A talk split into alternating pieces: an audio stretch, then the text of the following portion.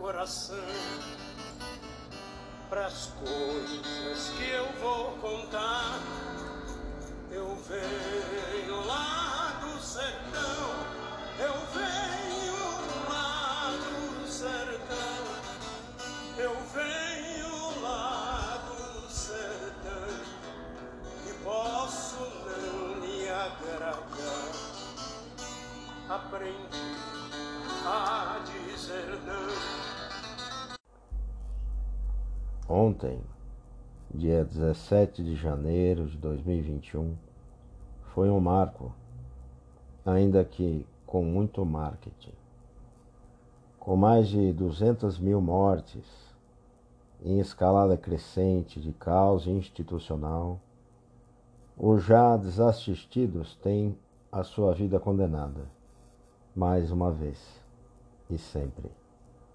E sempre será oportuno exigirmos o cancelamento e o impedimento dos que apostam no caos e na morte anunciada. Para milhões de brasileiras e de brasileiros, o isolamento social sempre foi uma regra. Falo do isolamento que obriga à vida miserável, de abandono, de esquecimento. Falo do isolamento social que deriva da perversa divisão em classes sociais absurdamente desiguais, em todos os sentidos.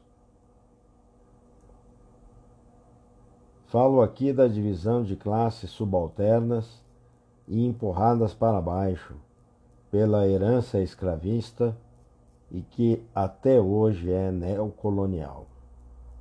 Hoje, ainda mais vitimadas porque a necropolítica lhes retira o oxigênio da vida mais simples. Neocolonialismo, neoliberalismo, negacionismo, idiocracia. Expressões que não devem sair tão cedo do nosso vocabulário político e comezinho.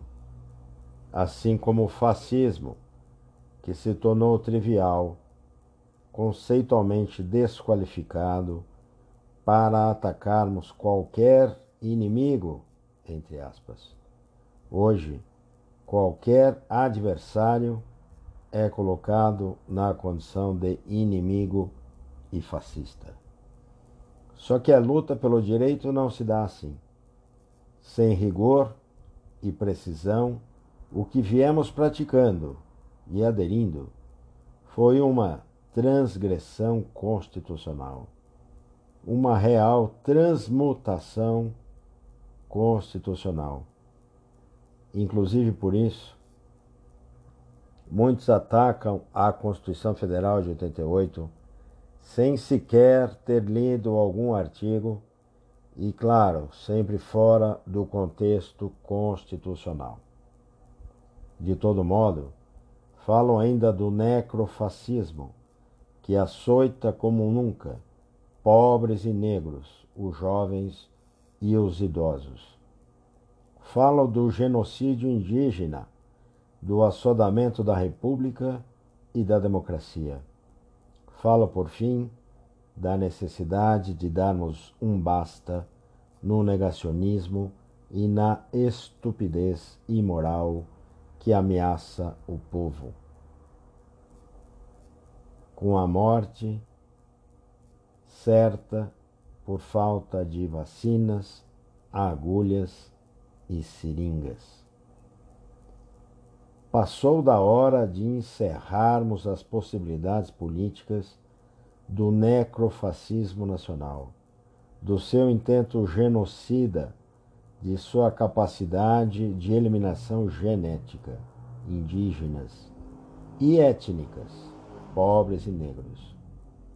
A resposta civilizatória deve ser um corte, sídio, caeder, deixar abaixo, deitar abaixo, sim, mas que seja a coorte, a fonte do necrofascismo nacional que aniquila o povo.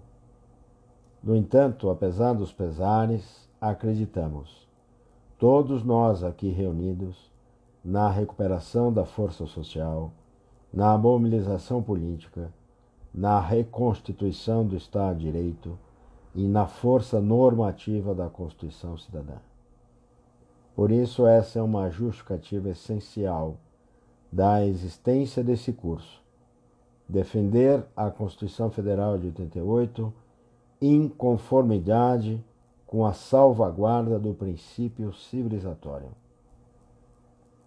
Esta é a ciência da Constituição de 88. Este é o nosso objetivo principal. Igualmente, reconstruir a pavimentação que nos propiciou sermos albergados por uma carta política de valores profundamente humanos, lastreada em direitos fundamentais, na inclusão, participação popular e na produção democrática de direitos de emancipação, equidade e isonomia. A Constituição não tem cloroquina. Nós substituímos por remédios jurídicos. A Constituição tem ciência, ontologia, história, lógica inclusiva, teleologia. A melhor profilaxia, tratamento precoce, é o conhecimento. A crítica da crítica que supere o senso comum e a incomum ignorância em que nos atolamos. Conhecer a Constituição de 88 será a nossa vacina contra o obscurantismo.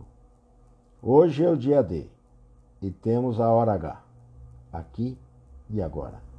Domingo, dia 17 de janeiro de 2021, a enfermeira Mônica foi vacinada contra a vontade daqueles que instigam ou torcem pela morte. Foi o primeiro passo contra a pandemia, a tragédia e os pandemônios, os múltiplos adoradores do necrofascismo. É preciso lembrar e repetir muito: o uso da cloroquina contra o coronavírus não é uma tese, é uma antítese da vida, é um convite à morte. E em 2018, o país reconheceu o capitão do mato.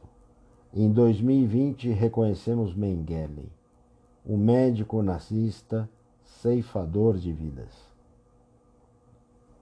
Todavia, temos esperança profunda, enraizada no bom senso da justiça, de que iremos reconhecer o direito à Constituição, à República, à democracia, à cidadania ativa.